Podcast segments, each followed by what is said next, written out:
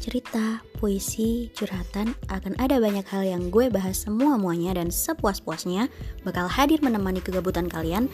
Jangan lupa dengerin Bacot Podcast ya. Semoga kalian suka. Bye!